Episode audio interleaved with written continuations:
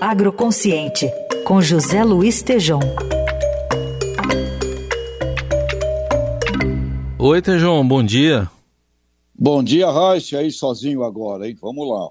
Valeu. Tejão, vamos falar aqui sobre um, um olhar que você traz para a gente lá dos Estados Unidos, é, dos americanos que transformaram a questão indígena em um Indian Business. Como é que é essa história?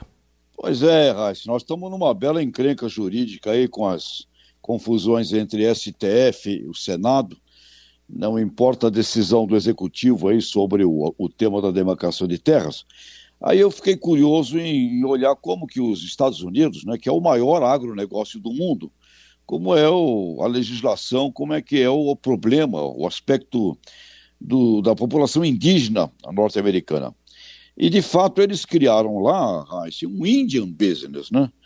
Uh, lá nos Estados Unidos existem hoje 22 milhões de hectares de reservas, só para dar uma dimensão aqui no Brasil, praticamente 120 milhões é, de hectares nas, nas reservas. População indígena norte-americana, 2 milhões e meio, a brasileira do último censo, 1 milhão e 700. Mas o que me chamou então a atenção foi um New Deal que foi realizado lá, Heisen, em 1934, onde o objetivo desse novo acordo, né, é, com relação à população indígena, é o que eles chamam de self-governance, ou seja, uma autogovernança e emancipação.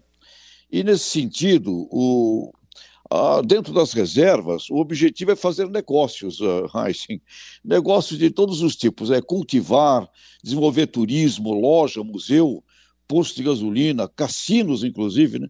Com uma curiosidade até, Heisen, nas reservas indígenas é permitido o jogo em cassinos, mesmo que, que nos estados isso seja uh, proibido. E também lá permitida a associação entre índios e não índios. Uh, e, e, chama atenção isto.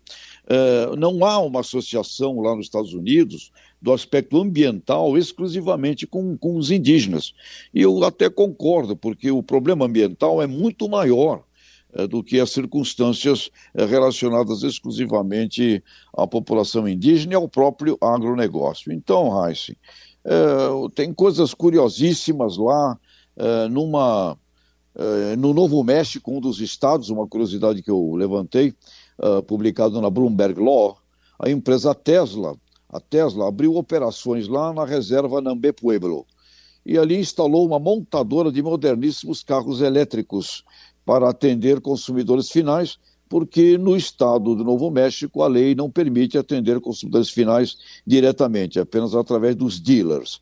Então, o que eu observei é algo realmente, Raíssa, é um processo histórico muito diferente, uma, um aspecto cultural diferente do nosso, mas eu acho que tem coisas interessantes que nós precisaríamos olhar. Uhum. E eu quero só revelar, Raíssa, uma conversa que tive com um cacique na região de Naviraí, Mato Grosso do Sul, e ele me afirmou, palavras dele, eu trocaria as 6 mil cestas de alimentos por 6 mil empregos para a minha tribo, quero emancipar meu povo. Então eu creio que há coisas para olharmos aí é, no sentido que possa ser útil para essa questão dramática que é o drama é, dessas que nós vamos estar vivendo do Alavante, com muita, muito aspecto judiciário em volta. Uhum. Muito bem, tá aí José Luiz Tejon com mais um Agro Consciente, quarta-feira, tá de volta aqui ao Jornal Eldorado. Obrigado, Tejon, até quarta. Abraços, até lá.